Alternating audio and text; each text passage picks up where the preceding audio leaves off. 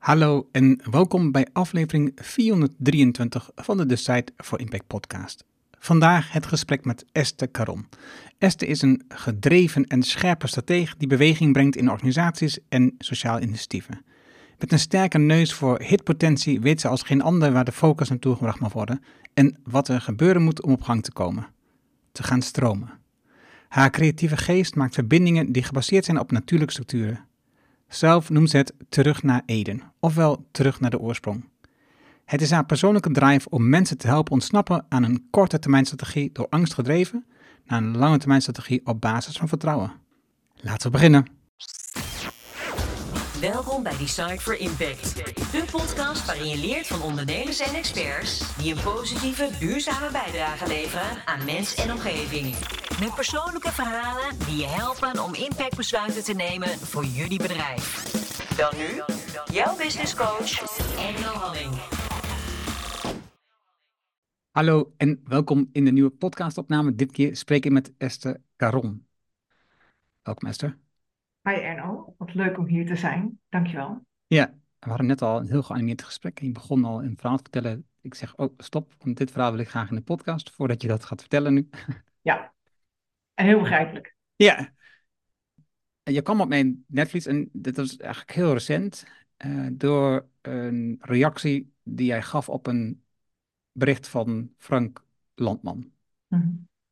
Eh, Frank ken ik ondertussen redelijk goed. Eh, ik weet dat zijn artikelen en berichten op LinkedIn het ook behoorlijk goed doen. En, is- en soms is het leuk om de reacties te volgen. En dat helpt als je zelf ook reageert over, dan zie je ze vanzelf weer terugkomen. Maar jouw reactie die ging over, eh, ja, mede denk ik over het bedrijf waar je nu voor werkt. Want, want het gaat over samen. Ja, samen sturen. En goed dat je meldt, want ik pas even het woord kwijt. En die reactie die ging over. En die Stabilo was het ging over de, over de vrouw. eh, Dat Stabilo, zeg maar, in foto's de vrouw had gemarkeerd die eh, op een bepaald ogenblik iets bijzonders heeft gedaan en dat opvallend was en dat dus naar voren bracht. Waarbij jij dus ehm, meer hinten naar eh, gendergelijkwaardigheid Mhm.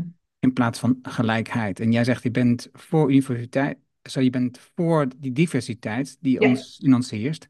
Ja, En een, een mooie opmerking is dus ook dat daarin gelijkwaardigheid mee kunnen dealen, brengt dynamiek, leven en spanning met zich mee. Mhm. ja. Dus ik vond dat een hele mooie reactie. En laten we eens beginnen dan, want jij bent nu directeur eh, bij die organisatie, bij Samensturing. Mhm. Wat doen jullie precies?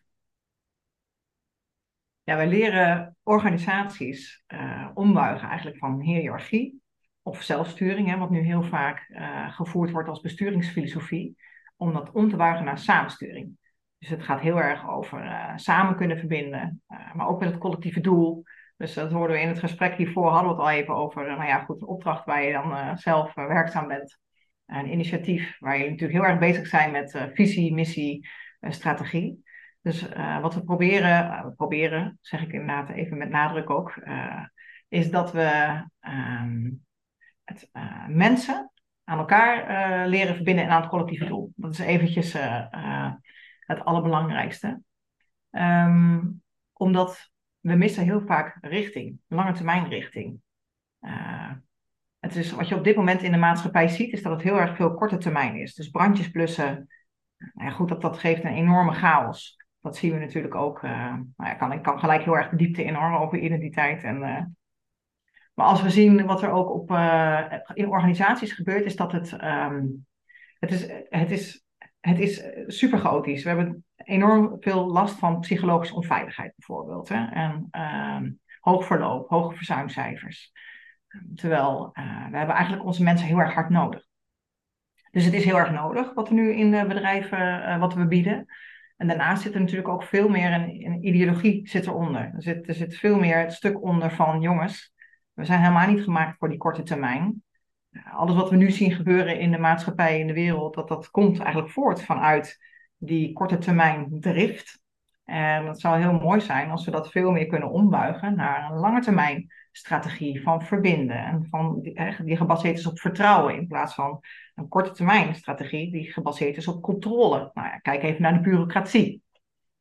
Dus wat wij doen is dat we eigenlijk bedrijven misschien wel terugbrengen naar een natuurlijke, uh, natuurlijke beweging. We zijn zelf ook zo gebouwd. Dus we zijn als mens, hebben we baat bij een lange termijn strategie. Dus dat we het leven inrichten op basis van een lange termijn strategie, in plaats van een korte termijn strategie. En uh, dit is wat we allemaal meenemen op het moment dat we organisaties binnengaan. Om te kijken naar hoe is dat eigenlijk op orde. Uh, hoe zit het met die lange termijn strategie? Maar ook inderdaad met uh, hoe ga je er dus om met ethiek? Wat is, wat is ethiek? Wat betekent ethiek hier binnen deze organisatie? En wat is leidend? Economie of ethiek? Dat is eigenlijk gewoon dat is de hoofdvraag. Waarbij we dus zien inderdaad dat bedrijven die op de korte termijn geënt zijn, dat die erg met economie bezig zijn. Nou goed, voorbeelden te over. En bedrijven die eigenlijk wel een andere kant op zouden willen, die leren dat economie een resultaat is en geen doel op zich. Dus uh, ja, dat brengt natuurlijk een hele andere, uh, hele andere manier van bedrijfsvoeren ook met zich mee. Dat is veel meer op de mens gericht. en van daaruit denk ik ook dat de resultaten, de economische resultaten, vrij onbeperkt zijn eigenlijk.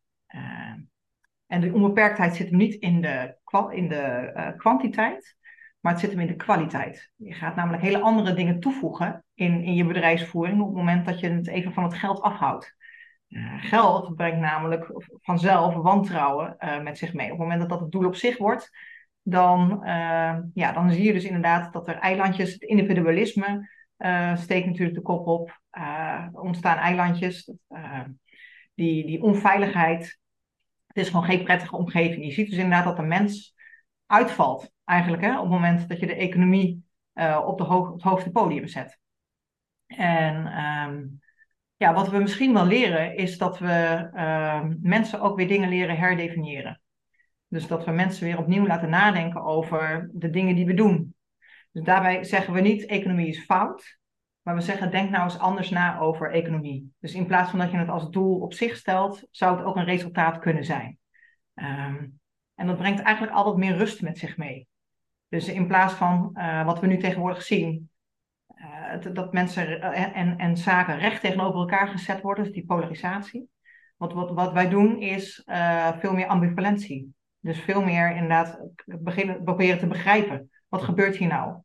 Uh, hoe, kun, hoe kunnen we dit ook inderdaad samenvoegen? Want ik geloof dat alles wat we hebben is waarheid. Alleen het heeft te maken met de volgorde van die waarheid en de balans in die waarheden. Laat ik het zo zeggen, het zijn waarheden.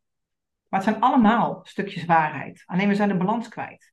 Dus om ook weer de, de, de balans te vinden in, die, uh, in al die stukjes waarheid. Waarbij we dus zien dat bijvoorbeeld ratio uh, verheerlijkt wordt. Dus het hoofd wordt verheerlijkt. Nou, we zien dus inderdaad dat die korte termijn. Het, het, het is allemaal. We zien dus eigenlijk wat er, wat er gebeurt. We zijn niet compleet. Maar dat wil niet zeggen dat het hoofd geen waarheid is. Het hoofd is ook waarheid, alleen een onderdeel van en zo zien we dus ook, economie is ook waarheid, maar het is een onderdeel van. Het, het is niet, uh, het is niet een, een enkel uh, stuk op zich. Dus het is niet de hele waarheid. En um, ja, dat, dat, dat brengt met zich mee dat je, je hebt daar rust en ruimte voor nodig om die balans ook ehm, te vinden. Om van die hyperfocus op economie bijvoorbeeld, om uh, vertrouwen te hebben dat je dat stuk als doel, dus als focus los kunt laten en erop kunt vertrouwen dat dat blijft staan en rustig uh, te gaan kijken naar de hele waarheid, daarvoor moet je zelf ook heel zijn. Dus dat heeft ook echt een, een helingsproces in jezelf nodig. ik ga nu even inderdaad door naar, nou ja goed, hoe dat dan verder gaat. Uh, het, het, het, is, het heeft namelijk een enorme samenhang. Dus het is heel moeilijk om over één aspect te praten. Je begint dan direct ook over heling in, in, de, heling in de wereld. Dus als je al die um, zaken, die, die, die kleine elementjes zoals economie en ethiek, ecologie, als je die weer in balans wil krijgen, dan zullen we ook zelf weer in balans moeten komen. Dus uh, daarvoor moet ons hoofd en ons hart, dus geest, lichaam en ziel, uh, hebben daar ook balans voor nodig. En uh, we hebben gewoon herdefiniëring nodig. Dus als ik dan weer even terugkom op jouw vraag, om dan toch even weer een soort van richting aan te houden. Het, wat wij doen in organisaties is die balans opbrengen. Dus we, we kijken heel sterk naar ja, wat, wat is de balans? Is, is er balans? Is het proces heel? Of is er een hyperfocus op uh, een van de delen? En uh, ja, dan ga je nogal een flink traject in. Maar als je dan kijkt naar visie, missie, um, een bepaald moment gaat zo'n organisatie gaat nadenken over wat zijn dan de plannen voor de komende vijf of tien of weet ik veel lang uh, jaar. En uiteindelijk, dus, jij noemde het, zo, zo, mensen moeten dan heel worden, de organisatie moet heel worden. Hmm. Maar als je niet voldoende inkomen hebt, dus het economische aspect op dat moment even loslaat, um, kan het zijn dat je bedrijf ten onder is voordat je heel bent. Ah, dat is wel mooi, want je, eigenlijk benoem je nu vertrouwen. Maar, maar ik kan me voorstellen dat dat lastig is voor organisaties waar je mee werkt. Ja, klopt. Ik zeg ook niet dat het makkelijk is. Ja. Het is niet makkelijk. We gaan niet zeggen, want anders had iedereen namelijk al diezelfde stap genomen. Uh, maar die, die patronen, om ze wat overzichtelijker te maken, helpt het mij altijd heel erg om dat klein te maken. Net zoals wat ik in de reactie deed. Hè? Dus uh, we, zien, we zien een enorm uh, probleem. En een enorm groot patroon, of een enorm grote structuur. En dan verzuipen we vaak een beetje in, want dat moet je brein maar net bij kunnen benen. Dat is vaak niet zo, want heel veel dingen gaan het verstand te boven. Alleen wat helpend is, is dat, dat we de patroon dan kleiner maken. En wat ik heel erg heb moeten leren, is dat je. Uh, we zijn allemaal mens. We hebben allemaal een bepaald patroon. We hebben, we, we hebben allemaal gedrag. En, en overal waar we werken, of, of uh, het, het, sociale systeem, of wat dan ook, wat, wat we hebben om ons heen, is opgebouwd uit mensen. Toch? Tenminste, veel. Hè? Ja. Oké, dus een organisatie is eigenlijk gewoon een, een club mensen. Dus dan is het heel helpend om, om jezelf heel goed te leren kennen. Om niet alleen te weten wie je bent, maar ook eerst maar eens even wat je bent. Om, om ook gewoon te leren kennen, wat doen, wat doen wij nou eigenlijk? Wat is onze handleiding? Hoe functioneren wij? En uh, als, als je dat in de gaten krijgt, het, het wat je bent, dan durf je ook steeds beter te kijken naar wie je bent. Dat loopt vaak een beetje door elkaar. Hè? Dat, is, dat is net zoiets heel groots. En dan denk je, oeh, daar durf je dan niet naar te kijken. En, en dit is precies zo. Want op het moment dat je wel naar jezelf durft, durft te kijken, dan ben je eigenlijk al bezig met een lesje vertrouwen. En, en, dit is dus ook gewoon hoe het werkt in het leven, ook in organisaties. Op het moment dat je dat onder de knie krijgt, dan uh, zul je zien dat je steeds beter uit durft te stappen. Dus op het moment dat je vertrouwen groeit, durf je steeds makkelijker een bepaalde beslissing te nemen, omdat je weet dat het vertrouwen niet in het geld zit, maar dat het vertrouwen in jou zit. Dus, dus, dus dat je de capaciteiten hebt om dat heel even te laten zijn, omdat je weet dat als je andere dingen gaat doen, dat het misschien nog wel beter met je gaat. Dat patroon moet je eerst wel ervaren in jezelf. Kijk, op het moment dat mijn identiteit niet zichtbaar is, stel je voor, nou ja, goed, dat is niet stel je voor, ik kom daar vandaan. Eh, dat je jezelf niet kent, wou ik zeggen. Nou, ik kan eigenlijk wel stellen, ik kende mezelf niet. dat is misschien een betere uh, en wat meer dicht bij mezelf. En dat heeft heel lang geduurd. Ik kende mezelf niet uh, tot, nou ja, tot, tot mijn veertigste. Ik ben nu 43, dus moet je nagaan, dat is nog maar drie jaar. dat is heel kort. Dus dat is ook een boodschap voor hoop, voor, voor alle mensen die nu luisteren. het kan heel snel gaan. als je maar gewoon gaat. En tot mijn veertigste heb ik hele mooie dingen gedaan hoor, ook in carrière. Dus, dus dan, je functioneert wel. Maar om nou te zeggen, ik had er net zoveel lol in als dat ik nu heb. Nee, dat zijn echt twee hele verschillende dingen. Dus uh, enerzijds was mijn identiteit werken. Dus ik ging vooral heel hard werken. Ik denk dat heel veel mensen dat ook herkennen. Dat onze identiteit ligt in, dan, in wat we doen. Niet in wie we zijn. Maar je loopt dan altijd tot tegen een punt aan waarbij je denkt: hmm, dit voelt niet zo heel comfortabel. Ik loop van alles te doen, maar waarom doe ik nou wat ik doe? En uh, dan ga je eigenlijk een nieuwe fase in met jezelf. Waarom doe ik wat ik doe? En vind ik dit eigenlijk wel zo leuk? Wat doet dit met mij? En, en waarom doet dit dat met mij zo? En dan heeft het ook een beetje te maken met wat je allemaal hebt moeten ervaren in het leven. Uh, wat de urgentie wordt van een verandering. Dus, uh, maar ik, ik kwam er dus gaandeweg achter, naarmate ik mezelf steeds beter leerde kennen. En ook gewoon de hele lullige dingen aan durfde te kijken. Zoals, uh, ik vertrouwde geen kip. Ik, heb, ik heb een hele periode, dus tot mijn veertigste, geen mens vertrouwd. Um, dat klinkt heel heftig, maar dat, dat, dat is soms echt wel de realiteit. Ik denk van heel veel mensen wel. Nou moet je nagaan dat je dus op die manier in organisaties werkzaam bent. Ik was dus op die manier op best wel leuke posities uh, in organisaties aan het werk zonder dat ik iemand vertrouwde. Maar dit is wel de realiteit van een heleboel mensen. van een heleboel medewerkers, van een heleboel collega's, die dus binnen organisaties aan het werk zijn en daarin dus niet hun collega's of, of, of, of wie dan ook vertrouwen.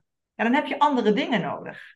Dan heb je nodig dat je een bepaalde functie hebt. Dan heb je het nodig dat je een bepaald kantoor hebt waar de deur dicht kan. Dan heb je het nodig dat er een naambordje op staat of, of wat dan ook. Je, je hebt dingen nodig. Je hebt een auto nodig. Je hebt een huis nodig. Dan hebben we allemaal een huis nodig, maar je snapt wat ik bedoel. Je hebt dan vooral een groot huis nodig. En, ehm, en daarmee koop je nog steeds geen vertrouwen. Tenminste, geen zelfvertrouwen. En, überhaupt geen vertrouwen. Het is dezelfde structuur. Dus dit is, als we, uh, ja, het was super moeilijk om de stap te maken om uh, dus mezelf echt aan te gaan kijken als een detective. Nou, dat is ook wat we van organisaties vragen. We vragen eigenlijk, joh, ja, uh, durf jij naar de organisatie te gaan kijken als een detective? Om echt te gaan kijken, wat is hier nou aan de hand? Nou, dat doet twee dingen ook met je hersenen.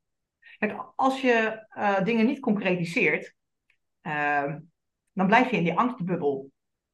Dan, dan blijven dingen abstract en dan, uh, je voelt namelijk wel dat er iets niet goed zit, maar je kunt het niet benoemen. Dus het blijft spanning voor je lichaam, maar je ratio zegt, stel je niet aan, stel je niet aan, gewoon door. Dus, dus er komt een enorme discrepantie tussen dat wat je voelt en, en dat wat je weet. Tenminste, denkt te weten. Hè? Dat is dan eigenlijk gewoon de realiteit. Je denkt iets te weten wat gewoon niet zo is. Um, nou ja, dat, op het moment dat je dus zegt, ga er nou eens naar kijken als een detective, geef je iemand eigenlijk een opdracht. Zo heb ik ook geleerd mezelf. Ik gaf mezelf een opdracht om als een detective naar mezelf te gaan kijken. Uh, dus ik was een soort van mijn eigen proefkonijn. Ik werd een soort van mijn eigen uh, crime scene. En uh, ik, ik ben dat op die manier gaan benaderen. En eigenlijk maakte dat het, ja, er zaten hele spannende stukken tussen. Maar er zaten ook hele leuke stukken tussen. En het mooie is dat we niet alleen maar trauma of vervelende dingen zijn. We hebben ook heel veel leuke dingen. Dus op het moment dat, dat je echt gewoon gaat kijken naar je leven, dan, dan krijg je ergens ook wel weer direct een, oh, dit was heel leuk. Of uh, dit was eigenlijk heel mooi. Dus er gebeurt gelijk wat in die dynamiek, in die, in die zwartheid van uh, uh, pijn. En komt, er, komt er gelijk iets wat juist het tegenovergestelde zegt. Wat zegt, ja, maar het is niet alleen maar brandnetels en distels. Kijk nou eens goed naar die tuin. Er zit heel veel lege ruimte in die tuin. Dus er, er zit ook heel veel uh, ruimte.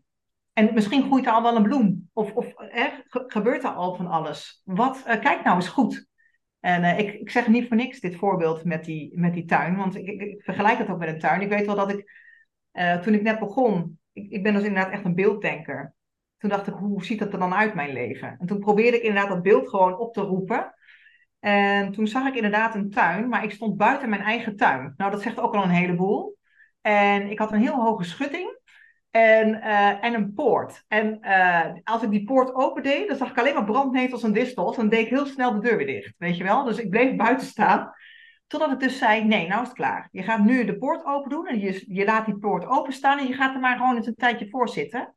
Om gewoon eens te kijken, wat, wat staat er nou echt? En dat is die detective. Dus ik ging zitten en ik ging kijken en toen zag ik dus inderdaad dat ja, er zijn heel veel brandnetels en heel veel distels en die zijn niet prettig. Je ziet liever hortensia's of rozen of whatever. Maar ik, ik ging er rustig naar kijken en toen zag ik dus inderdaad dat er allemaal ruimte zat tussen die brandnetels en die distels. En toen dacht ik, oké, het is niet zo dramatisch als ik dacht. Nou, dat is wel een hele fijne gedachte om met jezelf aan de slag te gaan. Dus, uh, en, en zo ga je stapje voor, beetje voor beetje ga je verder.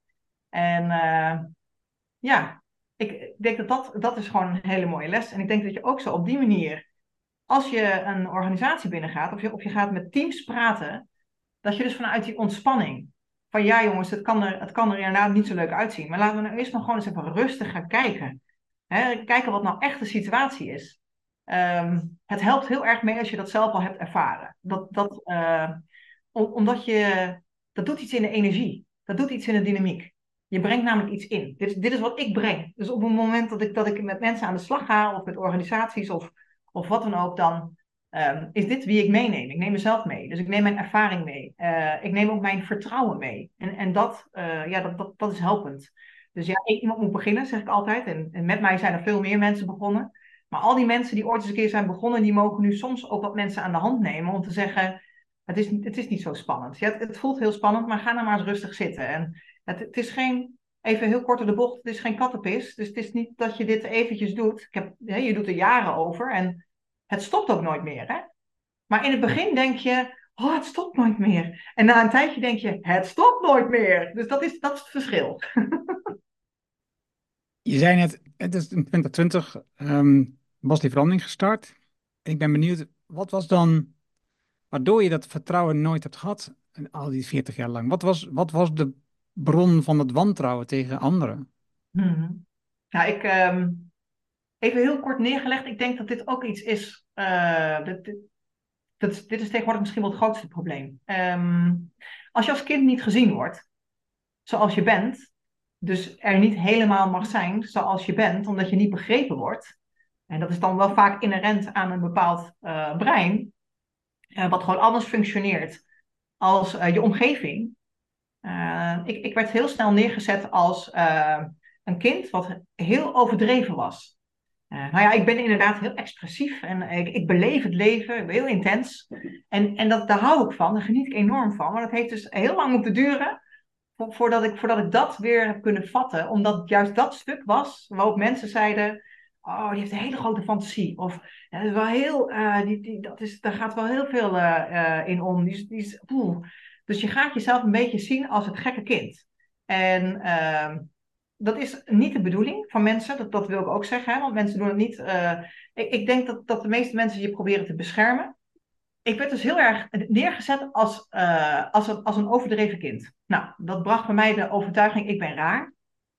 En uh, daar kwam ik pas achter toen ik 40 was, overigens. Dus dat, dat heb ik mijn hele leven met me meegetorst.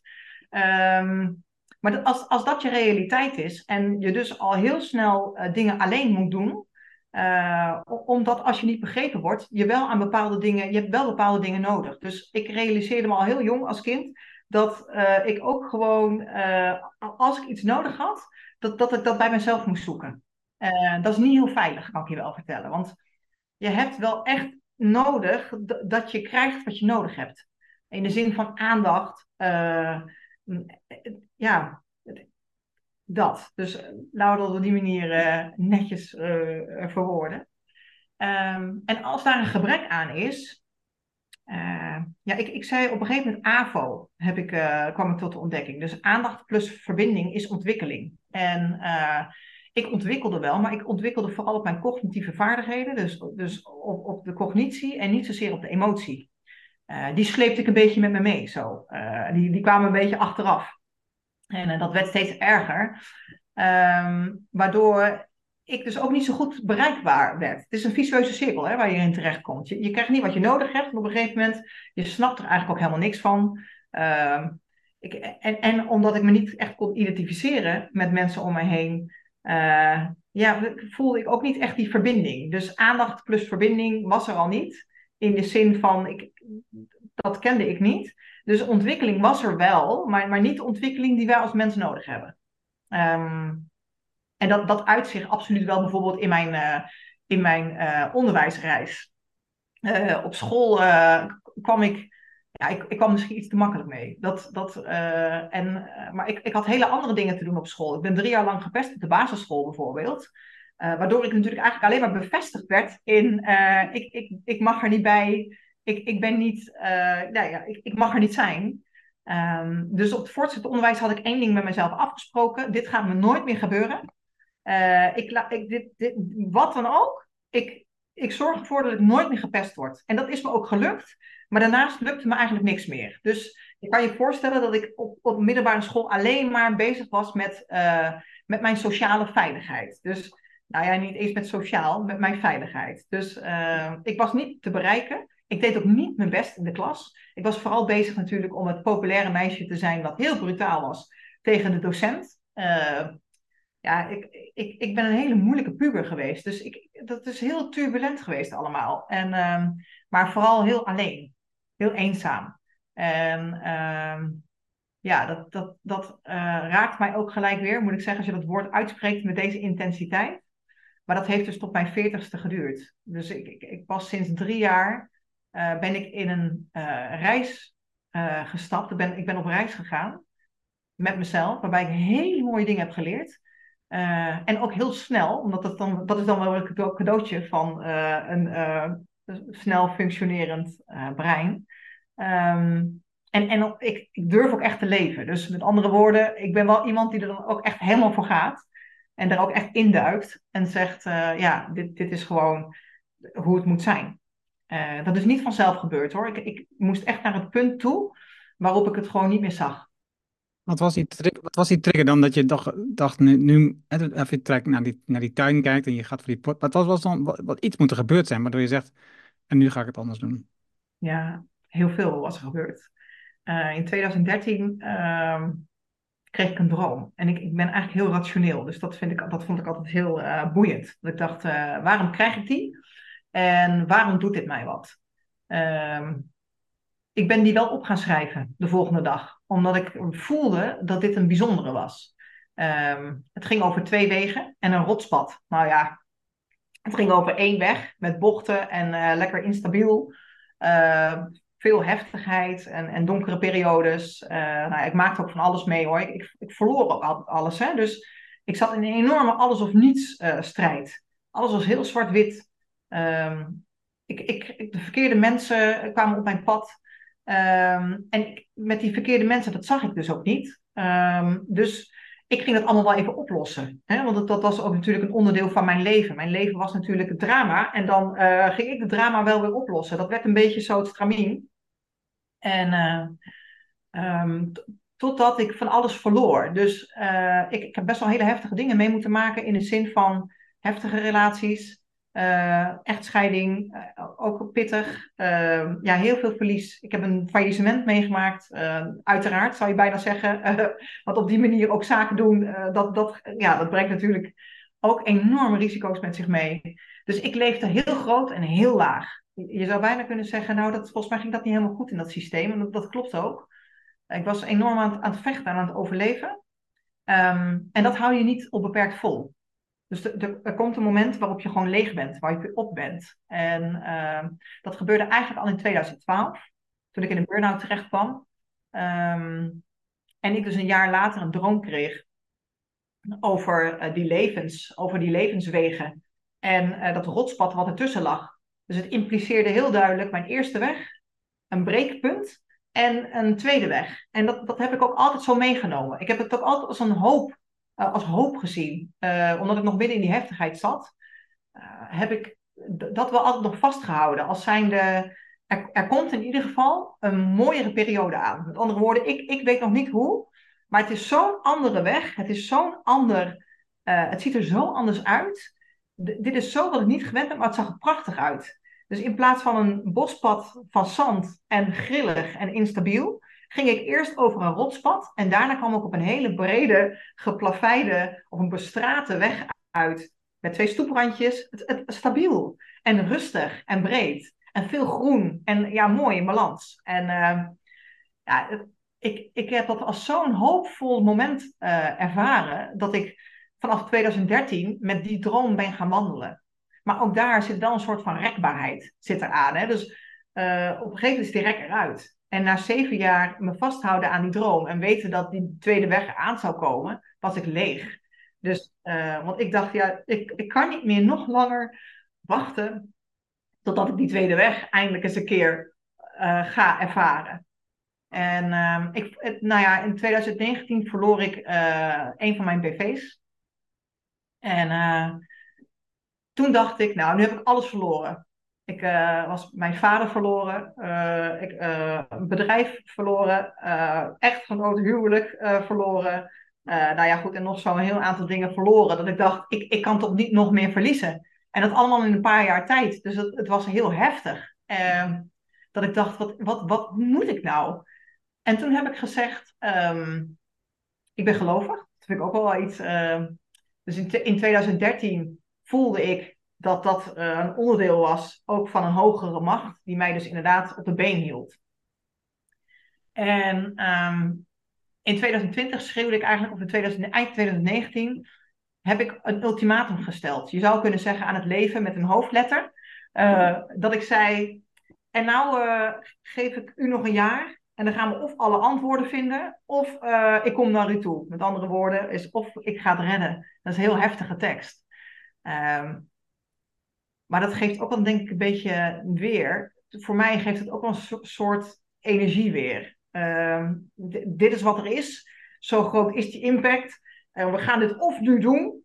En of het komt nu goed, ik, of niet. Dan is het gewoon klaar. Uh, en ik moet zeggen, ik had twee kleine kinderen. Dus dat is wel heel heftig. Uh, maar het is op een gegeven moment zo op. Dat je niet, dat je gewoon niet, uh, ja, nee, dat is heel moeilijk uit te leggen. Ik denk voor mensen die, die weten wat het is als je zo diep zit, die snappen dit. Maar soms is het heel moeilijk nou, het is niet uit te leggen. Wat, wat je voelt op het moment als je dat uitschreeuwt eigenlijk. Um, ja, toen ging ik echt op mijn esters. Op zijn esters ging ik uh, toen zitten. Ik ben toen niks gaan doen. Ik zei, als mijn identiteit werken is, en dat, dat brengt het dus niet. Ik kom gewoon niet van die eerste weg af. Dan moet ik iets doen wat heel erg anders is. Dus toen ging ik een soort van uh, dood van de, gladiolen ging ik, uh, naspelen, denk ik. En toen zei ik, nou, dan ga ik alles proberen dit jaar, wat, wat ik anders niet zou doen. Omdat ik, ik vind het niet in, in mijn gedrag, dus in mijn kopingsmechanismen en, en alles wat is ontstaan door, door heel veel trauma, daar vind ik het niet. Dus ik moet iets anders gaan doen. En dat ultimatum van een jaar hielp mij heel erg om te zeggen, ja, maar als, als ik het niet doe, dan gebeurt er niks. Dus dat is die urgentie. En um, ja, toen ben ik het gaan verwachten. Dus ik, ben gewoon echt ook gaan zitten en ik ben gaan verwachten uh, dat er iets ging gebeuren. Dus ik, waar dat vandaan komt, ik weet het niet. Maar dit is dus inderdaad dat, die verwachting. En, uh, en toen zei ik ook, oké, ik, ik, doordat ik dus het ging verwachten, ging ik ook anders naar mijn omgeving kijken. Ik ging ook boodschappen proberen te halen uit de, uit de dingen die mensen tegen mij zeiden. Ik ging anders luisteren. Uh, ik ging misschien voor het eerst luisteren. Dat, dat zou ook kunnen. En uh, ik weet nog dat er een mevrouw tegen mij zei, uh, waarbij ik best wel veel was. En zij zei tegen mij op een gegeven moment: Esther, jij moet ophouden met ontslaan met je verleden. En dat brak mij. En ik, dat, ik weet nog wel dat ik tegen haar zei, ik begon ook echt te huilen, dat ik zei: Maar ik wil niemand slaan. Maar dat is dus die enorme heftige coping die in je kan zitten om te overleven. Daarmee ga je dus inderdaad mensen slaan. Je gaat tegen mensen aanboksen.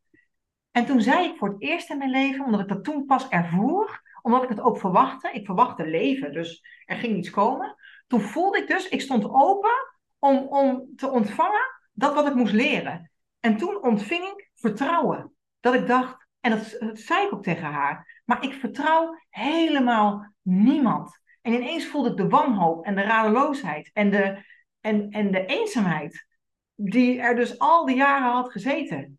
Om, door dat ultimatum. Dus door echt gewoon, nou, als soort, ja, ik denk dat dat toch ook wel een, een krachtige beslissing is om te zeggen: ik ga zitten. ik ga niks doen en ik ga het verwachten, want er moet iets gebeuren. Maar dat wat moet gebeuren ligt wel buiten mij. Dus, dus dat is niet iets wat ik zelf even kan of zo er, iets moet duidelijk worden. Er moet iets zichtbaar gaan worden. En toen ik hoorde, mezelf hoorde zeggen dat ik niemand vertrouwde, toen zei ik wel, dus tegen de hogere macht waar ik in geloof, zei ik wel, uh, nou, dan gaan we maar eens leren wat vertrouwen is. Met andere woorden, dan, dan is vertrouwen wat ik moet leren. En ik merkte dat als je dat uitspreekt, of je nou wel of niet gelovig bent. Ik denk als je wakker wordt voor de les die je hebt te leren en je gaat hardop uitspreken dat je vertrouwen wil leren, dan is dat ook iets waar je naar gaat kijken. Dan is dat ook iets waar je open voor staat. Je staat ineens open voor, oké, maar dan moet ik dus leren wat vertrouwen is. En dat wil niet zeggen dat het er in één keer is, maar dat wil wel zeggen dat ik er, ik ging er dagelijks mee aan de slag. Dus ik, ik ging het ook zoeken. Ik ging me ook bewust zijn van het feit dat, dat hoe ik op mensen reageerde, dat dat kwam omdat ik mensen niet vertrouwde. Dus ik, ik ging ook anders naar de dynamiek kijken. En nou ja, zo ging dat door en door. En uiteindelijk merkte ik dat er veel meer ruimte in mij kwam. Want met dat vertrouwen kwam er ook rust. En met die rust kwam er ruimte. En doordat er ruimte in mij kwam, uh, kwamen er ook andere lessen naar boven. Uh, ik werd in één keer uh, wakker gemaakt voor onze gedachten, bijvoorbeeld. Uh, vindt die Marcus Aurelius. ook, uh, dus daar komt die vandaan, is die komt van, van mijn eerste les. Ik, ik, merkte dat ik heel sterk lessen kreeg. En die eerste les die ik echt gewoon ervoer, was vind de discipline om je gedachten te controleren. Ja, daar begreep ik natuurlijk helemaal niks van. Maar ik dacht, oké, prima, als dat een les is, dan ga ik daar, maar, dan ga ik daarmee aan de slag. Dus uh, mijn hersenen die wilden wel ook graag aan de bak. En uh, toen ben ik de neurowetenschappen gaan lezen. Dus ik, lees heel veel over neurowetenschappen. Maar ook best wel veel over kwantumfysica. En ik weet natuurlijk echt maar een peulenschilletje. Maar, maar dat, de, de dingetjes die ik dan lees, die uh, sluiten, die, dat resoneert. Dat doet iets bij mij. Omdat ik zie dat er heel veel in die energie zit. En, en in het, het, het meer onbeperkte. Dus in het stukje het verstand te boven. Uh, de kwantumfysica gaat natuurlijk nog steeds niet het verstand te boven, want het is nog steeds inderdaad alles wat we concretiseren. Maar ik merk wel dat er heel veel dingen zijn die al wel er mogen zijn. Dus, dus dat we al steeds verder ons durven los te laten in de zin van uh, groeien in vertrouwen. Uh, het leven ervaren in plaats van bedenken. En uh, dat, dat zit dus allemaal in die lessen die ik kreeg. Nou ja, je kunt je voorstellen wat dat doet met een persoon. Um, ja, daarom zit ik nu hier. En daarom gaat het nu met jou. En in de tussentijd heb ik een heleboel andere dingen gedaan die heel interessant zijn. In de zin van met mensen praten. En ze ook aanzetten en, en motiveren. Om ook te zeggen, je leven kan nog zo zwart zijn. En het kan nog zo'n drama zijn. Je kan nog zo depressief zijn. Ik ben daar ook geweest. Niet op de plek waar andere mensen zitten. Ik, mijn mantra was heel lang, als ik deze stap niet red, kan ik er altijd nog uitstappen. Dat, dat was een beetje mijn normaal. Um, en nu leef ik.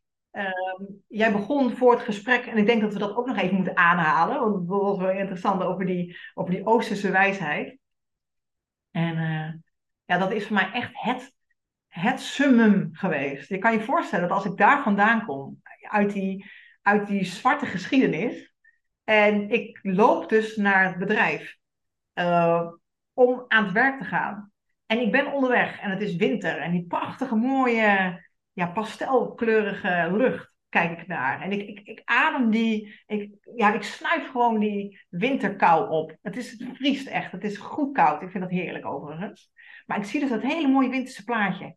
En, en ik loop ergens op een brug. En ineens sta ik stil en ik voel gewoon van top tot teen dat ik leef. Nou, en toen dacht ik, nu is het goed. Nu is het gewoon goed. Dit, dit, dit is het, denk ik. En uh, dat heb je niet iedere dag. Ik heb het dus nog maar één keer gehad. Maar ik kan jou wel vertellen dat die Oosterse wijsheid die jij aanhaalde, die is waarheid. En, en dat wilde ik ook zeggen, want het is echt zo. Al kom je een paar uur voor je sterven inderdaad uh, tot de conclusie ja, dat, je, dat je eigenlijk het leven pas begint te ervaren, dat is, dat is tijd genoeg. Dan heb je nog tijd genoeg. Ik weet wel dat toen, toen ik dat moment ervoer, toen wist ik, het is goed. Het is gewoon goed. En dat, uh, hou je, dat gevoel hou je ook niet de rest van je leven vol, kan ik je wel vertellen, want het is super intens. Maar dit, dit is, ik kan daar altijd op teruggrijpen. En dat is zo, ja, dat is zo niet te, ja. Ik merk, als ik erover praat, voel, voel ik dus gewoon weer die energie. Dat ik dacht, het was zo'n mooi moment. Dat is met geen geld, dat, dat, dat, is met geen euro, is dat, uh, dat, dat kan je geen miljoenen Nee, dat is niet te koop. Dus dat, is, uh, dat, zit, dat zit in ons. Uh, ja. En ik denk in ons en in de samenhang. Dus het is niet alleen in ons. Bij mij kwam het samen omdat ik me, ik, ik ervoer al de natuur, ik ervoer de schepping op mijn gezicht. Ik ademde het in. Ik, ik was me bewust van de mooie kleuren. Ik was me bewust van het feit dat ik een onderdeel was dus die lange termijn. Ik was me bewust van de samenhang in de elementen en ik ervoer dat ook. En dat is zo belangrijk. Daarom is samensturing ook zo belangrijk. Omdat dat brengt eigenlijk organisaties ook naar dat punt. Samenhang, elementen, uh, balans. We zijn een onderdeel van een collectief. Een collectief doel. Hoe belangrijk dat is. Want in ons eentje, in, in mijn eentje had ik dat niet ervaren. Als ik in een lege ruimte had gestaan, had ik niet die ervaring gehad. En ik denk dat we als mens alleen al gaan leren en gaan ervaren hoe het is om, om dat collectief gewoon te omarmen. Om dat te durven, om te leren vertrouwen. Want daar begint het allemaal mee. Het begint met vertrouwen. Dan krijgen we zo'n andere ja, ik wil niet wereld zeggen, want ik vind de wereld veel te maakbaar. Dan krijgen we dus weer een schepping. Dan krijgen we weer balans. Dan krijgen we weer die natuurlijke samenhang van hoe het ooit is bedoeld. En dan zullen we ons dus vaker zo voelen, zoals ik me voelde op die brug. Dus ik heb absoluut wel een beweegreden en een, en een enorme drive om uh, mensen en organisaties echt ook gewoon te helpen vanuit liefde en warmte en leven. Uh, om ons het uh, ja, mee te nemen naar, naar dat collectief. Dus dat, ja. We gaan even nog terug naar het verlies. Je verliest je bedrijf. Ja. Failliet, die BV. Wat, wat, wat was dat bedrijf? Wat, was dat, wat deed je precies? Dat is een super mooi verhaal eigenlijk ook weer. Ik stopte in loondienst op best wel een leuke, leuke positie. Uh, ik zat in de retail, maar ik werkte bijna alleen maar internationaal. Ik zat in het retail management, dus dat, dan hik je tegen een strategisch niveau aan binnen grote corporates. Dus dan, dan heb je best wel wat leuke dingen te doen. En toen dacht ik, ja, ik voelde zo'n soort van plafond. Dat ik dacht, ik zit nu aan een soort van glazen plafond. En dat voelde niet prettig, want ik, ik moest natuurlijk werken, hè? Dat, dat snap je. Mijn identiteit was werken, dus een plafond was een gevaar. En toen dacht ik, dit moet ik anders gaan doen. Maar ik, ik, ik, dat, ik liep tegen die tijd ook al tegen mezelf aan. Mijn vader werd ziek, uh, hij kreeg kanker. En dat maakte dat ik een soort van paniekjes begon te ervaren in mijn systeem. En begon iets te brokkelen. Uh, ik kon hem niet verliezen of zo, voor, voor mijn gevoel. Dus hij was heel belangrijk voor mij. Ook in mijn houvast. Uh, hij was voor mijn gevoel familie. Dus, en ik, ik kom uit een groot gezin. Alleen hij was heel belangrijk voor mij in, in dat gezin. En je kan je voorstellen op het moment dat je dus niet zo goed begrepen wordt, dat het ook wel soms wel een beetje lastig is in een groot gezin. Dus hij was voor mij een soort van baken. En hij werd dus ziek. Dus op het moment dat hij kanker kreeg, toen begonnen bij mij, ja, nou, mijn fundament begon echt te schudden. Uh, en ik zat dus op die positie, maar ik, ik voelde dat ik eigenlijk dat ik niet zo goed meer in staat was om veel internationaal te gaan. Omdat met die paniek die op begon te borrelen, vond ik een vliegtuig in één keer niet meer zo prettig. Uh, vond ik hotelkamers in één keer niet meer zo prettig. Alleen zijn in een vreemd land, ik, ik begon de controle te verliezen, merkte ik. Dus ik wilde terug. Ik wilde kleiner. En toen ben ik in eerste instantie een baan gaan zoeken die kleiner werd. Alles werd kleiner. Dus met het, met het kleiner worden van mijn zelfvertrouwen en van mijn, uh, nou, misschien moest dit ook gebeuren. Nou ja, niet misschien, dit moest gebeuren. merkte ik ook dat mijn wereldje werd dus met die paniek en die angst die in mij begon op te borrelen, werd mijn wereld steeds kleiner. Dus wat begon ik te doen? Die enorme capaciteiten van mij, die in mijn hoofd zaten en zo, die begon ik in een klein gevangenisje te stoppen. Dus eerst ging ik een soort van account management baan aan. Ja, Joost mag weten waarom, maar goed, dat voelde veilig. Dus ik dacht, dat kan ik in ieder geval eventjes, dan ga ik maar gewoon doen. Kan ik in ieder geval gewoon werken. Hoef ik niet meer zoveel te denken, komt vast goed. Uh -uh. Dat duurde natuurlijk een half jaar. En toen, toen, toen zat ik echt in die burn-out, die ik al aanvoelde komen. Um, nou, en in, die burn-out dacht ik, wat natuurlijk een hele gezonde beredenering is. Ik zeg het natuurlijk super cynisch, dat is, dat is um, ook hoe ik daar nu naar kijk.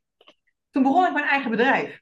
Dus ik lag enorm burn-out. En uh, in oktober, dus in, in, juli, nee, in juli ging ik echt gewoon plat. Um, en in oktober dacht ik, nu is het een goed idee om een bedrijf te beginnen. Uh, dat heb ik ook gedaan.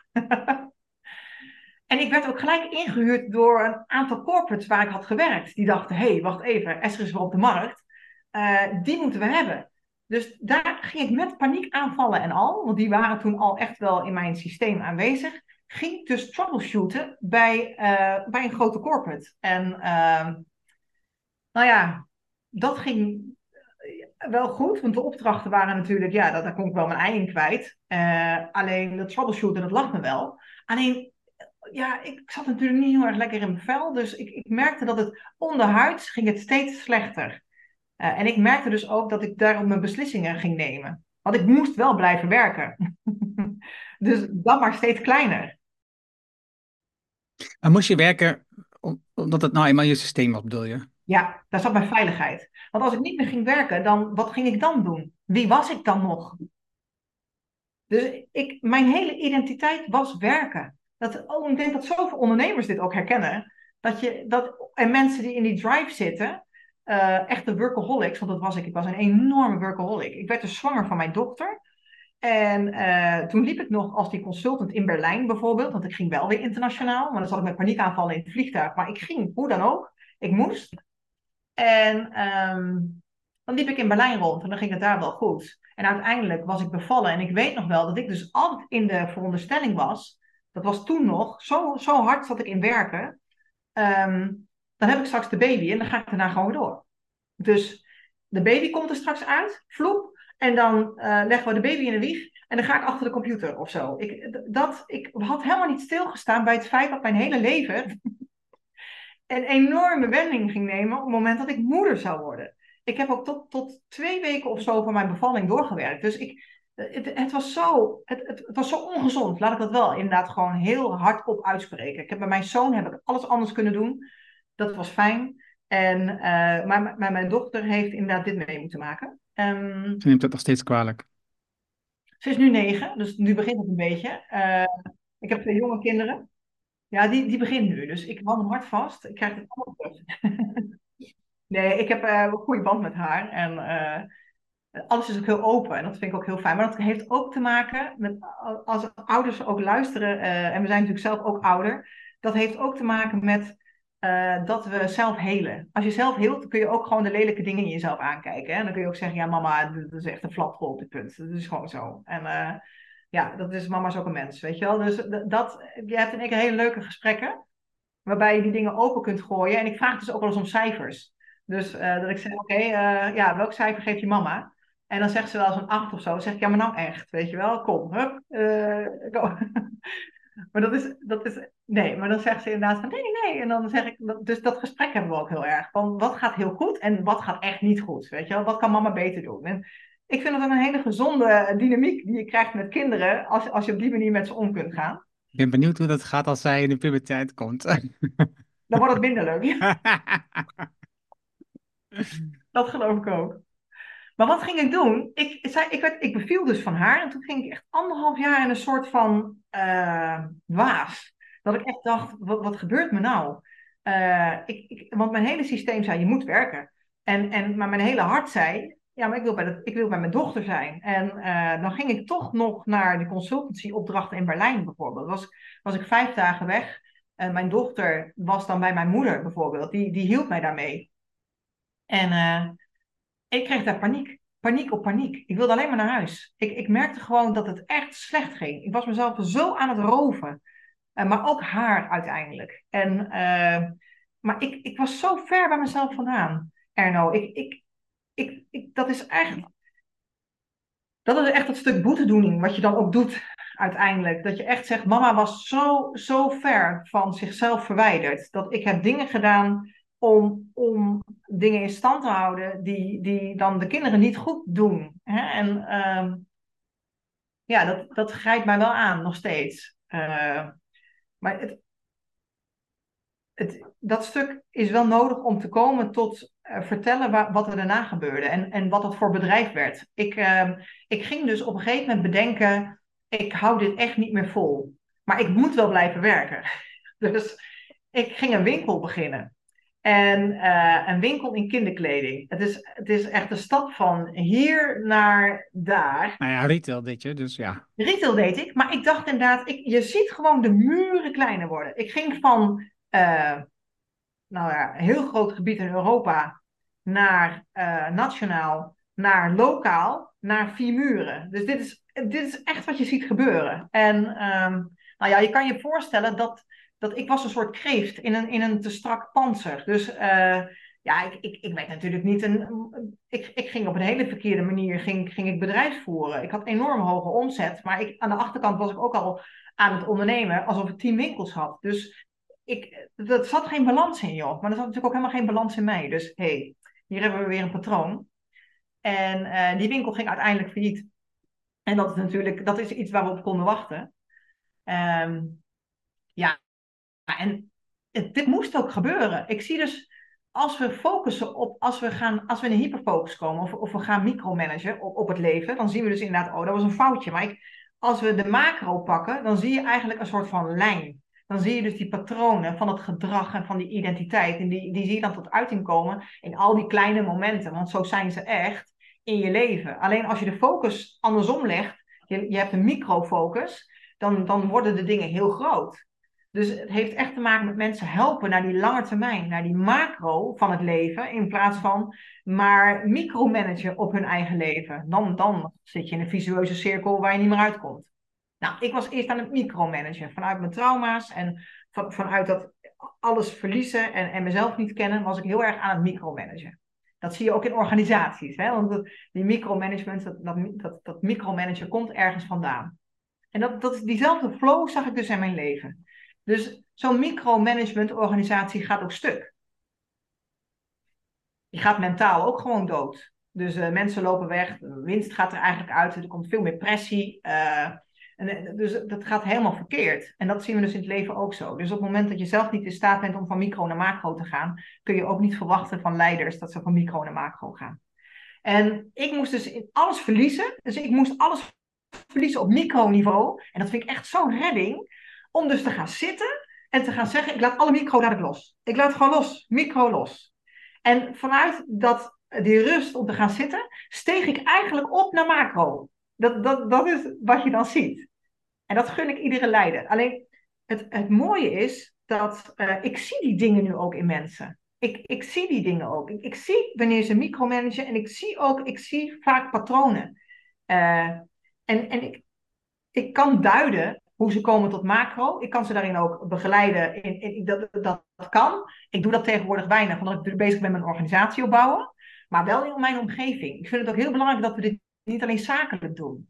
Dat, wat jij al stelde in, in, in het voorgesprek, hè, hoe je met je podcast omgaat, zo ga ik ook met mijn talenten om uh, in het leven.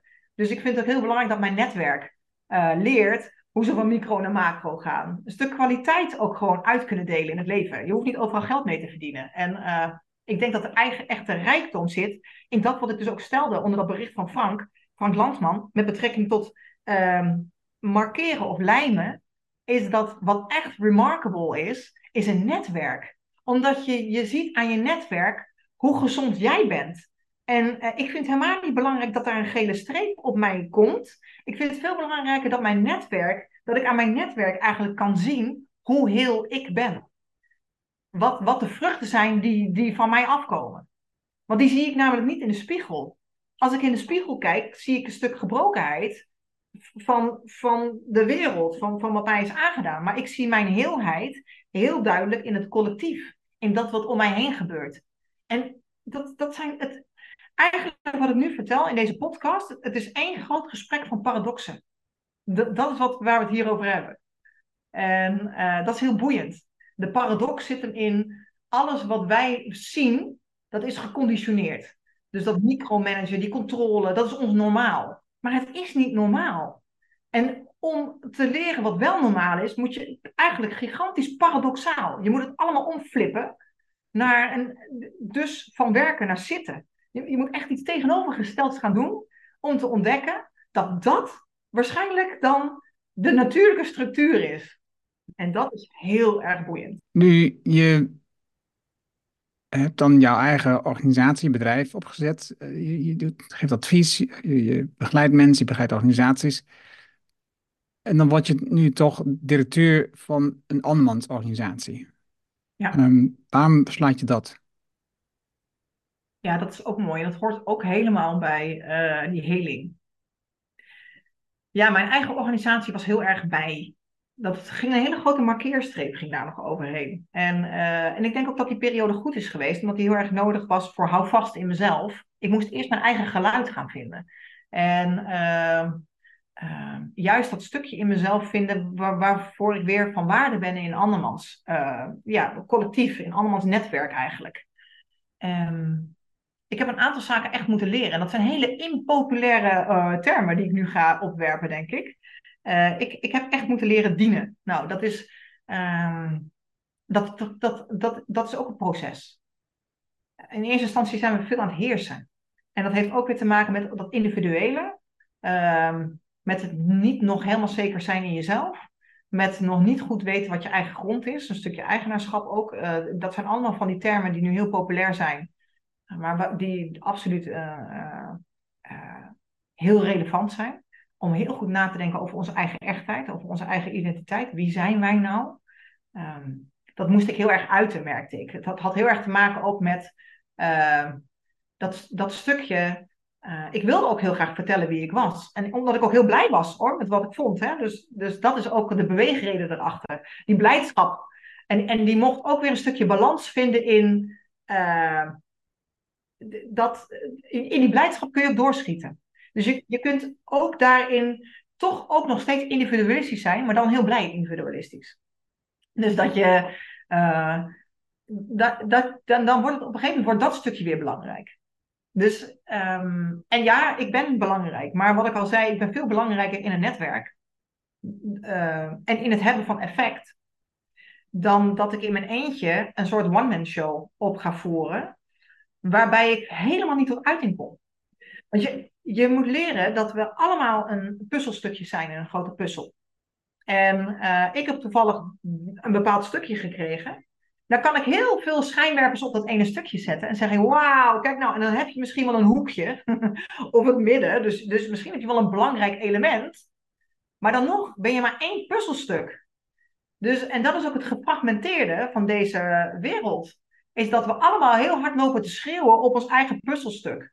We zeggen heel hard, kijk, ik heb het mooiste puzzelstuk. Ja, lekker boeien joh. Ja, eigenlijk is dat gewoon, het is prachtig hè, dat je blij bent met je eigen puzzelstuk. Maar je wordt pas echt mooi op het moment dat je, dat je kunt, kom af van een high horse, kom, ga, nou eens even land gewoon. Um, en ga genieten van dat wat, waar het echt toe doet. En dat is dat jouw puzzelstuk een onderdeel is van een fantastisch plaatje, van een meesterplan. En uh, dat vind ik echt briljant. En dat heb ik ook moeten leren, want dat heeft toch nog weer te maken met weer verder ontwikkelen in vertrouwen. Dat heeft nog meer te maken met durf ik dan ook echt te verbinden. En daarvoor moest ik eerst wel naar een kern. Ik moest eerst door een heel, heel groot emotionele bubbel moest ik heen. Dus cognitief had ik heel veel omgebogen. Ik had heel veel overtuigingen omgebogen. Uh, dat rare was er vanaf. Nou geniet ik enorm van het, ja, van, dat stuk wat juist lekker zo is in mezelf. En um, ik denk dat, dat dat juist het hele sterke is. En ik ben van waardeloos naar waardevol gegaan, bijvoorbeeld. Ik ging daar ook echt dingen aan, aan namen aan geven. Ik zei bijvoorbeeld, ik ben niet meer de underdog, ik ben een diamant. Dus ik ging mezelf ook echt benoemen. In de zin van, dit, is wie ik ben. En dan wordt het leven natuurlijk steeds leuker. Maar dan heb je het cognitieve stuk gehad. Hè? En ik was natuurlijk al vrij goed in het hoofd. Maar ik was nog niet zo goed in de rest. Dus ik moest dan, ik ging heel langzaam als een ui, werd ik afgepeld iedere keer die overtuigingen brachten natuurlijk ook wel wat verdriet naar boven. En ik voelde dat mijn systeem, en dat vind ik wel heel mooi aan ons systeem, hè? we zijn zo mooi bedacht eigenlijk als ik dat zo, uh, we zitten zo gaaf in elkaar. Ons systeem is, het eigenlijk, nu weet ik dat, maar ik zou wel tegen iedereen willen schreeuwen dat jouw systeem is al gebouwd op vertrouwen. Want op het moment dat je dus met jezelf aan de slag gaat, jouw systeem dondert je niet zomaar in de kernproblematiek. Wat die doet, en dat vind ik zo prachtig, is dat je onderbewustzijn en je bewustzijn, dus, dus wat je onderbewustzijn naar boven duwt, is de buitenste laag van een ui. En steeds ga je een laagje dieper. Dus je, je start niet gelijk bij de zachte delen. Je start, je start niet gelijk bij, bij de, de kern van de ui. Je start eerst bij, bij het stukje eromheen. En iedere keer als je zo'n overtuiging hebt omgebogen, groei je een beetje in vertrouwen. En dat is zo gaaf, want dat vertrouwen wat je, wat je oppakt, kan je weer gebruiken voor die volgende laag. Dus zo werkt het met je comfortzone. Je bouwt iedere keer een beetje meer vertrouwen op en dan moet je net dat stapje buiten je comfortzone zetten om naar die volgende laag te gaan. Maar dan bouw je weer een beetje meer vertrouwen op, zodat je toch weer. En je wordt steeds beter in stappen nemen, dus je vertrouwen groeit. En je comfortzone wordt ook steeds groter. Dus je, je gaat steeds gavere dingen doen ook gewoon. Dus ja, ik, ik denk dat dit. Ja, eigenlijk is dit heel gaaf, hè, als je dat zo even bespreekt. Maar dit is ook echt goed gebeurd. en, dat, en als je dat zo zegt met die comfortzone en dat um, vertrouwen, dat is natuurlijk eigenlijk hetzelfde waarmee we begonnen. En dus het, het, wat jij uitlegde, wat jullie doen voor die, voor die bedrijven en organisaties, ja. is dat je op zoek gaat naar, oké, wat is nou eigenlijk je visie, missie, wat heb je te doen? Mhm. En, um, en dan de economische controle, zekerheden loslaat. Um, en dat is natuurlijk een stap eh, buiten je comfortzone. En, en het, buiten de normale controlemechanismes, buiten verslaglegging, ehm, ga je nadenken, oké, wat is nou wat ik werkelijk toen heb? En dan moet je dus het vertrouwen winnen voor jezelf, om te denken, oh ja, we kunnen die stap aan. Ik had het daar toevallig dus gisteren met iemand over, ook een ondernemer. En dus, dus op een bepaald moment heb je een opdrachtgever of een klant die waarvan je denkt, nou, dat is toch niet wat ik wil. Dus, dus eh, je hebt moed nodig om dan dat af te sluiten, om te zeggen, ik ga hiermee stoppen. want voor die omzet is het natuurlijk prettig dat je hem vasthoudt, maar het is, je komt tot de conclusie, het werkt toch niet zoals ik dat wil. En dan het vertrouwen hebben dat het daarna goed komt. Als je deze loslaat, dat er toch iets anders... Hè, dus als een één deur sluit, komt, opent een, een raam. Hè, dus, ja. En, ja. Maar tegelijkertijd blijft nog steeds ehm, ons systeem, zeg maar, waarschuwingssignalen afgeven.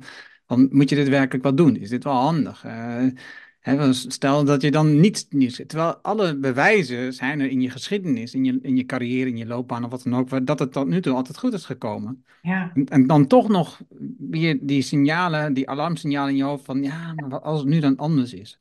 Wat als het nu niet werkt? Wat als ik nu wel dit nodig heb? Ja. dus dat, is, dat is wel een interessante. Uh, en die blijven ook. Ja, nee, dat denk ik ook. Ja. Alleen, en ik denk ook dat dat heel gezond is. Dat is ook gewoon, dat is, ik, kijk, hè, want dit is ook gewoon, we moeten niet vergeten, je zit ook in een hele hardnekkige omgeving. Hè? Dus, dus dat is ook natuurlijk waar je hersenen gewoon, uh, ja, dat is onze realiteit. Alleen wat er ook gebeurt, en dat is dus de hele waarheid, zeg ik even heel stoer, dat zal waarschijnlijk ook nog een, klein onderdeel zijn van de hele waarheid. maar dit is even inderdaad, uh, laat ik hem iets afzwakken. Maar um, wat ook waarheid is, en wat daar waarschijnlijk bij komt, is dat je daarnaast, dus naast dat je die oude weg hebt, een nieuwe weg bouwt van vertrouwen. Je krijgt een keuze. En uh, dat is gaaf. Dus in plaats van dat dat ene leidend wordt, dus dat de resultaten een doel op zich worden en die leidend zijn, krijg je in één keer een andere keuze. Dat je denkt, ja, dat vind ik super spannend. En natuurlijk, al die mechanismen in mezelf, die kopingsmechanismen, die gaan allemaal af.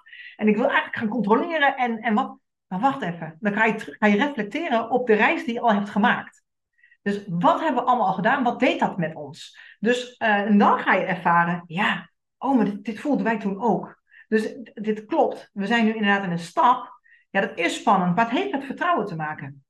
Weet je, uh, en het, het is ook ja, dat komt één keer bij mij oppoppen. Het heeft ook te maken met um, hoe minder je beperkt je wordt in je eigen systeem. Dus hoe minder beperkt je wordt in je eigen identiteit. Uh, hoe vrijer je wordt eigenlijk in jezelf, laat ik het zo zeggen. Um, hoe vrijer je ook gewoon wordt in je organisatie. Dus als jij vraagt inderdaad, want ik, hoor je net zeggen inderdaad uh, hè, over um, resultaten en of dat dan werkt en waar je dan naar gaat kijken. Uh, ik denk dat het is als die ui. Dus dat je ook met een organisatie gaat kijken, je gaat niet gelijk naar de kern. Dat doen we vaak wel, hè? We gaan gelijk naar de kern. Bam! Oeh, ja, dat moet je niet doen. Dus je gaat eerst maar gewoon eens kijken of je een buitenste laag aan kunt pakken. Nou, dat doen we bij samensturing bijvoorbeeld, met samensturing in één blik. We hebben een spel en dan kan je ook maar eens een keer kennis maken met samensturing. Dus in plaats van dat je een heel groot uh, traject ingaat, kun je ook maar gewoon eens eerst snuffelen aan die buitenste laag. Van hoe werkt het nou? Hoe is het nou? En je, daarmee kun je ook besluitvormingsprocessen vormgeven. Dus al op heel operationeel niveau. Dus, dus op, op productieniveau. Je, je, kan, je kan hem heel integraal kan hem inzetten. En ik denk dat dat zo gaaf is. Dus, dat is, dus zo zie ik dat. Ik zie wel dat, dat we een verantwoordelijkheid hebben. Zeker inderdaad als je consultant bent. Heb je verantwoordelijkheid om een bedrijf aan de hand te nemen. Dus ook om je te realiseren dat, dat het, het, het niveau van vertrouwen wat jij hebt in jezelf het niveau van vertrouwen is wat je meebrengt in een organisatie. En dat dat, dat ook is uh, waarmee je dus met een organisatie aan het werk gaat. Ik kan me zo voorstellen dat als ik, en dat heb ik natuurlijk ook gedaan, want ik kom uit die setting, uh, toen ik me absoluut niet vertrouwde, dat je ook veel te snel naar de kern gaat van een organisatie. Dus dan is het heel veel alles of niets. Hè, dan uh, spring je gelijk naar de kern, dan, dan los je dat wel op wat daar gebeurt. dat is hoe we dan aan het werk gaan. En dat is zo onveilig.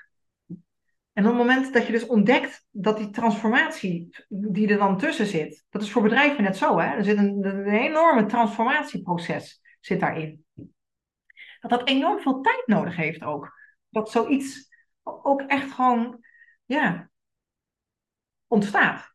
En wat ik ook daarin heel belangrijk vind, is wij willen heel graag naar de kern, omdat we daar willen laten zien wat we kunnen. Maken we ontzettend veel kapot ook. Hè? Dus op de korte termijn hebben we iets gefixt.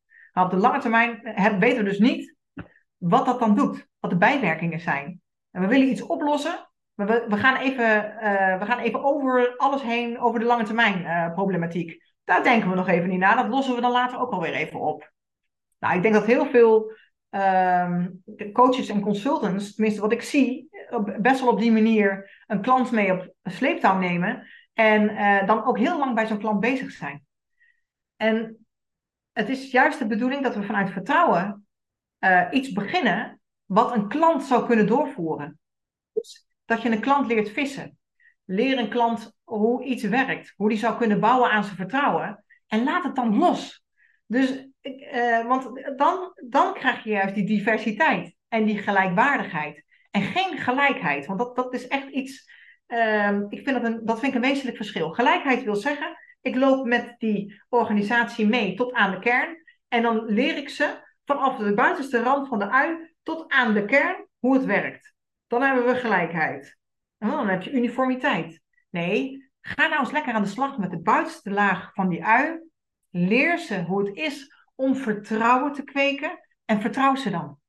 En dat is, dat is, een, dat is gelijkwaardigheid. Want wat je dan krijgt, is dat je allerlei mooie, unieke, diverse vormen gaat zien, waardoor de wereld ook weer veel spannender wordt en veel dynamischer. En dus de verbindingen en nieuwsgierigheid. Uh, daar waar wij ook voor gemaakt zijn. Ons brein gaat op nieuwsgierigheid en op avontuur. Dus op het moment dat we uniformiteit en gelijkheid gaan prediken in de wereld, dan gaan we uit. Dan gaan we volgen. En dan gaan we meelopen in het stramien. En op het moment dat we gelijkwaardigheid gaan introduceren, want dat is vertrouwen, dan zul je zien dat er weer leven ontstaat en, en dynamiek en, en meer vormigheid. En dat dat het dus allemaal mag zijn. En het is zo belangrijk inderdaad om uh, ja, daar ook helder over te zijn. Ja, het gaat meer over gelijke kansen dan gelijkheid. Ja, ja, maar ik denk wel dat het goed is om dit te duiden. Want het is goed dat jij dat zegt. Het gaat over gelijke kansen. Maar dat is niet wat ik dus zie gebeuren in de maatschappij. Nee, nee, nee. Maar dat, dat, even terug naar die post van, van Frank over met dat Stabilo-verhaal. Kijk, het is natuurlijk mooi dat Stabilo op dat moment die vrouwen markeert om te laten zien dat, dat zij een verschil maakten op dat moment in die geschiedenis. Onder andere had een foto van, van uh, Apollo was het geloof ik, hè? dus uh, bij de, de bouw of de lancering van Apollo. Uh, dan zie je dat er één vrouw in die zaal staat, en ook nog een zwarte vrouw. En bijzondere is, er is ook een film over gemaakt, dan zie je hoe belangrijk die vrouwen waren. Dus een team van vrouwen die, die ja. rondom die Apollo de mm. calculaties deden. Maar daar, daar, is nooit over verteld. Hè? Het is met nee. twee dingen te maken dat een vrouw waar en ze waren ook nog zwart ook nog. Dus dat, dat, was twee keer niet goed voor de mannelijke, de witte mannelijke omgeving. Mm. En dus het is echt wel belangrijk dat we dat het zaken recht trekken om veel ja. meer dat, die aandacht ervoor te krijgen. En, maar überhaupt in de maatschappij, als je kijkt naar de maatschappij zoals die nu is, veel meer gelijke kansen creëren. Zodat, zodat de ongelijkheid die er is nu wat, wat, wat teruggedrongen. Omdat als mensen nu in een goed gezin geboren worden, kinderen, de kans dat zij dat voortzetten is enorm groot. Mm. En daartegenover precies hetzelfde. Als dus een kind wordt geboren in, in armoede, de kans dat het kind dat voortzet is ook enorm groot. En dus die kansen zijn vanaf het begin dus ongelijk. En dus, dus daar zit volgens mij ja, een, een opdracht, in ieder geval waar ik me uh, mee, mee bezig hou, is om, dat, om die gelijke kansen meer te creëren. Ja, mooi. Er is nog één vraag die ik nu heb om af te sluiten.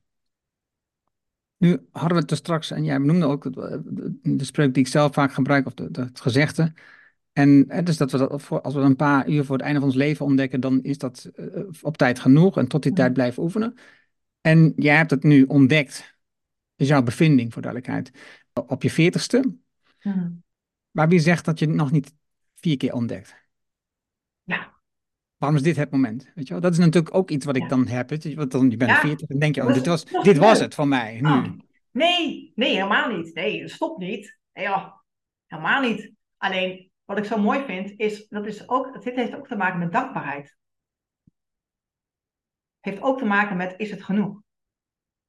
Uh, het heeft ook te maken met kunnen ontvangen, in plaats van najagen. Dus ook hier